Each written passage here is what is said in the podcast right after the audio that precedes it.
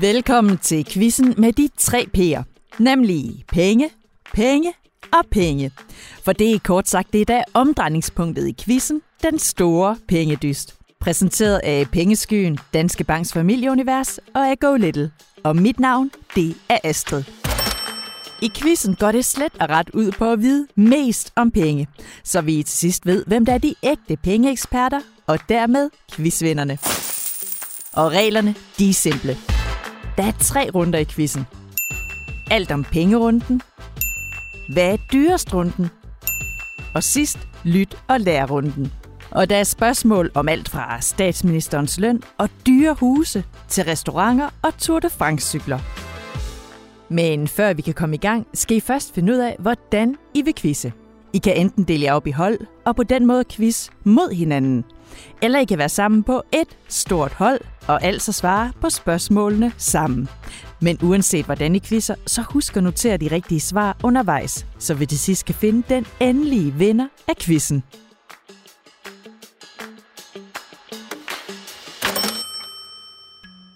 I hver runde er der tre spørgsmål, og hvert rigtigt svar giver et point.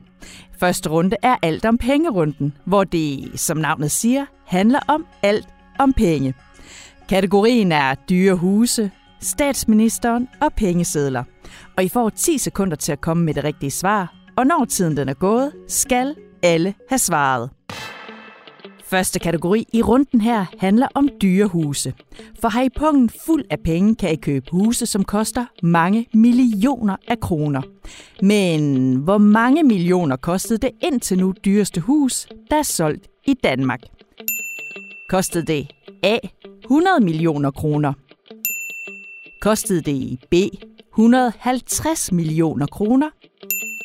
Eller kostede det C. 200 millioner kroner.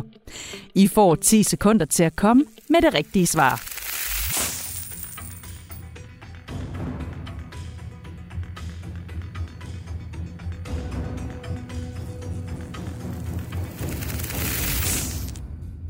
Og svaret er 150 millioner kroner. Så meget kostede det indtil nu dyreste hus, der nogensinde er solgt her i Danmark. Huset, der blev solgt i oktober 2020, ligger i Vedbæk nord for København. Og for uden 21 værelser, så har huset også sin helt egen private strand og tennisbane. Alt sammen noget, der er med til at skrue husprisen helt i vejret. Et almindeligt hus her i Danmark koster i øvrigt omkring 2,5 millioner kroner, så dem kan I købe hele 60 af for samme pris, som det absolut dyreste hus, det kostede. Næste kategori handler om statsministeren, og mere præcist om statsministerens løn. For landets øverste minister er statsministeren, og som med alle andre jobs, så tjener statsministeren også penge for sit job. Men hvor mange penge får en statsminister egentlig i løn? Er det A. Cirka 1 million kroner om året? Er det B. Cirka 1,5 millioner kroner om året? Eller er det C. Cirka 2 millioner kroner om året? I får 10 sekunder til at komme med det rigtige svar.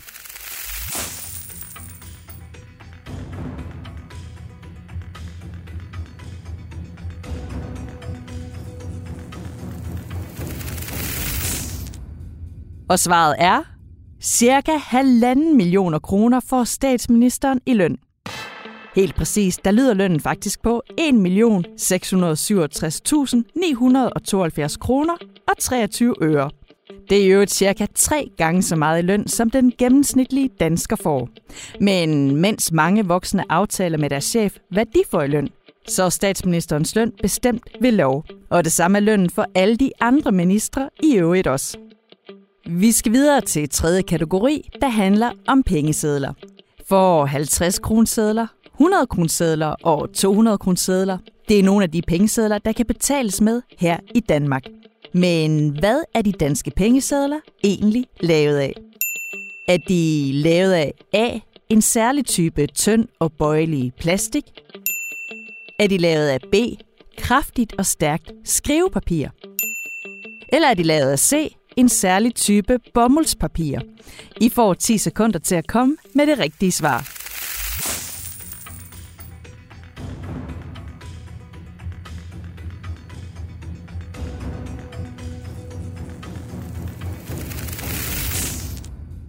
Og svaret er C. En helt særlig type bomuldspapir. For selvom man måske skulle tro det, så er pengesedlerne altså ikke lavet af almindeligt papir, men derimod af en helt særlig type bomuldspapir, der er meget stærkere end netop almindeligt papir. Det særlige papir er, sammen med en række sikkerhedselementer i sædlerne, som for eksempel vandmærker og skjulte sikkerhedstråde, med til at gøre det svært at kopiere sædlerne. Så næste gang I har en pengeseddel i hånden, så prøv lige at føle på papiret og hold sedlen op mod lyset. For så kan I nemlig både mærke det særlige bomuldspapir, men I kan også se nogle af de skjulte sikkerhedselementer, som sædlerne de består af. Vi skal videre til runde nummer to, som er Hvad er dyrest runden? Og i runden her er kategorierne restauranter, pant og film. Og ligesom i første runde, så er der også her et point for hvert rigtigt svar, og I får også 10 sekunder til at svare. Og første kategori er restauranter. For drømmer I om at spise på en lidt finere restaurant, så kan I besøge en restaurant, der har fået såkaldte Michelin-stjerner. Det er en slags anmeldelse af restauranten, og det er noget af det fineste, en restaurant kan få. Der findes Michelin-restauranter både her i Danmark, men også i masser af andre lande verden over. Men hvor i verden koster det i gennemsnit mest at spise på en Michelin-restaurant? Er det A i Danmark? Er det B i Sverige? Eller er det C i USA? I får 10 sekunder til at komme med det rigtige svar.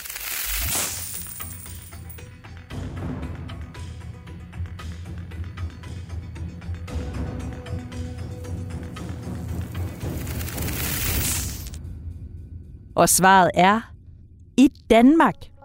Det internationale madmagasin Chef's Pencil har undersøgt prisen på 450 Michelin-restauranter i forskellige lande.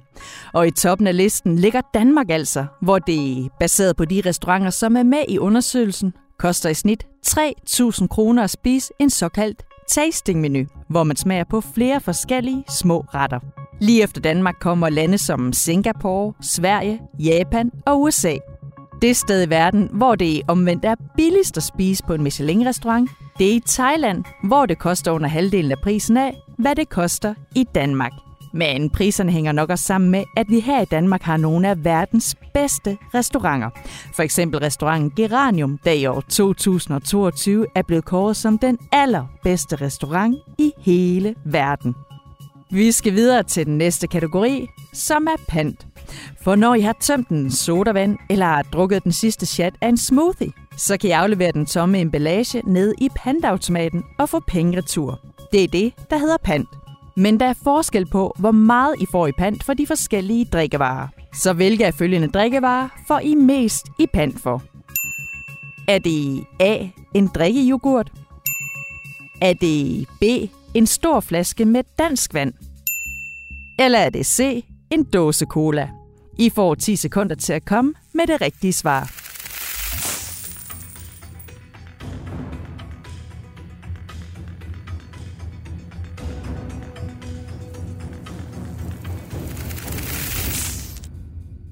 Og svaret er den store flaske med dansk vand.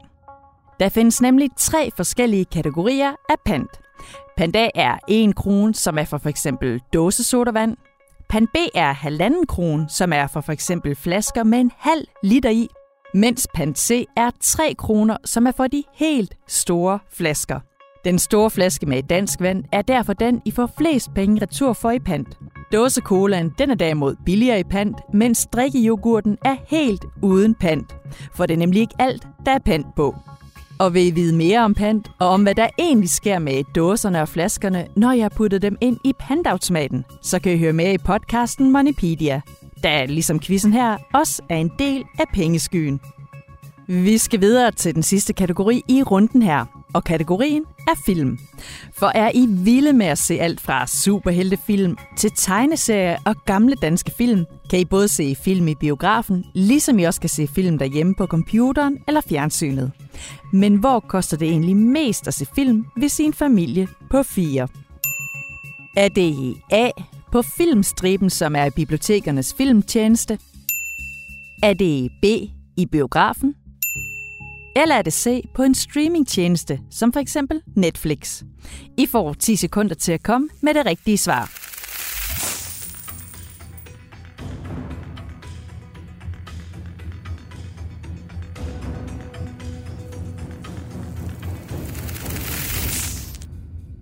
Og svaret er i biografen.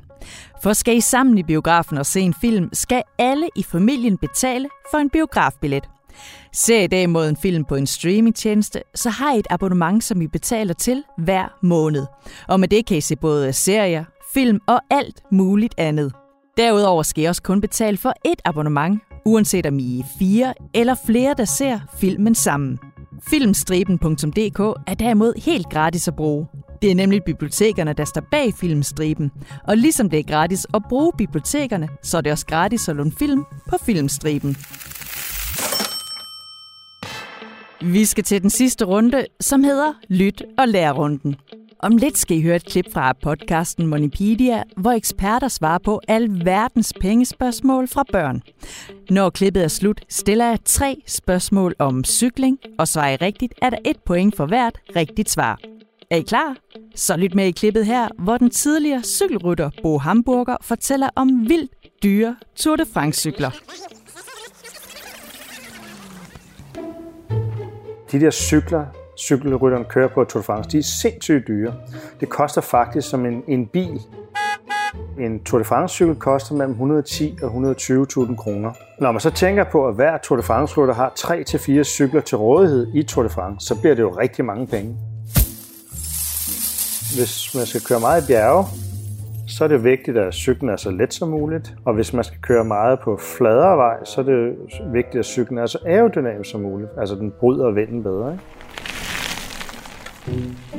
Alt er jo vægtoptimeret. Alt er det nyeste. Performance, hvordan øh, cyklen reagerer, når man kører igennem et sving. Den er jo bygget til fart og til, at man skal kunne øh, køre så stærkt som muligt på den. Hvorimod den cykel, måske du har ude i garagen, eller hvor du har den, eller nede i cykelskuret, den er bygget til, at du skal, du skal føle dig godt tilpas og, og sidde godt og, og, og komme så behageligt måske som muligt i skole eller på arbejde.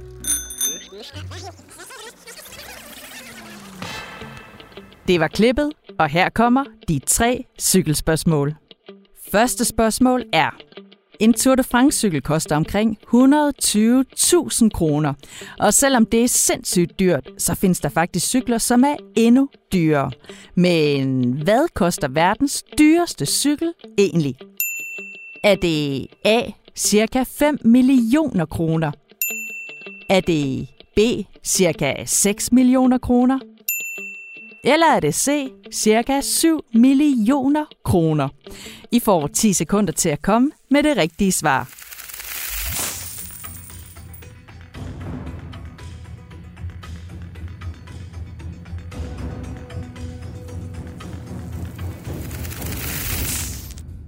Og det rigtige svar er cirka 7 millioner kroner.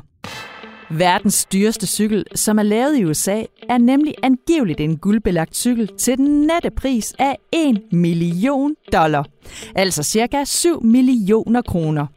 Om cyklen den så også kan bruges til at køre Tour de France på, det tvivler jeg lidt på, men cyklen den napper altså derimod prisen som den allerdyreste. Næste spørgsmål er, når cykelrytterne i Tour de France er i mål, så venter der vinderen en præmie. Men hvor mange penge vinder den cykelrytter, der vinder hele Tour de France?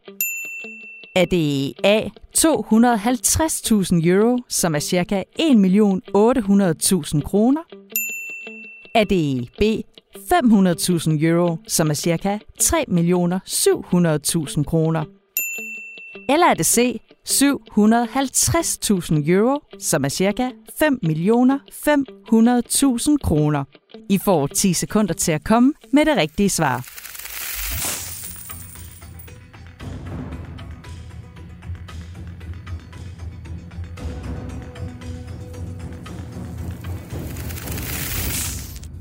Det rigtige svar er 500.000 euro. Så mange penge vinder den cykelrytter altså, som i slutningen af cykelløbet kan stille sig øverst på sejrskamlen som vinderen af hele løbet.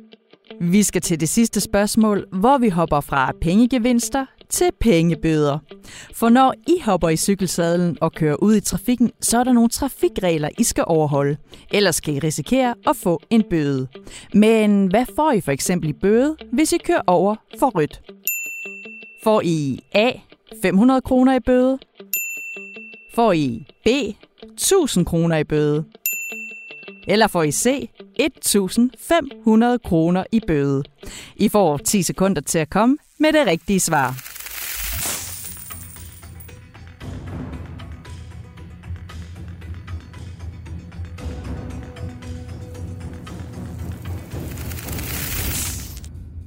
Og det rigtige svar er 1000 kroner i bøde. For ligesom I skal overholde færdselsreglerne, når I kører i bil, så skal I også overholde reglerne, når I cykler. Og cykler I for eksempel over for rødt, eller taler i en mobiltelefon, som I holder i hånden, så kan I altså få en bøde på 1000 kroner. Og vil I vide mere om cykler, og særligt om Tour de France-cykler, så kan I høre med i podcastserien Moneypedia, hvor I også kan lytte til afsnit om for eksempel lommepenge og dyre rumraketter. I finder Moneypedia samme sted som quizzen her, under podcasten Pengeskyen. Og nu er vi så ved vejs ende. Vi skal nemlig have pointene talt sammen, og så skal vinderen af den store pengedyst kors. Det er mega spændende, og derfor får jeg også lige 10 sekunder til at tælle pointene sammen.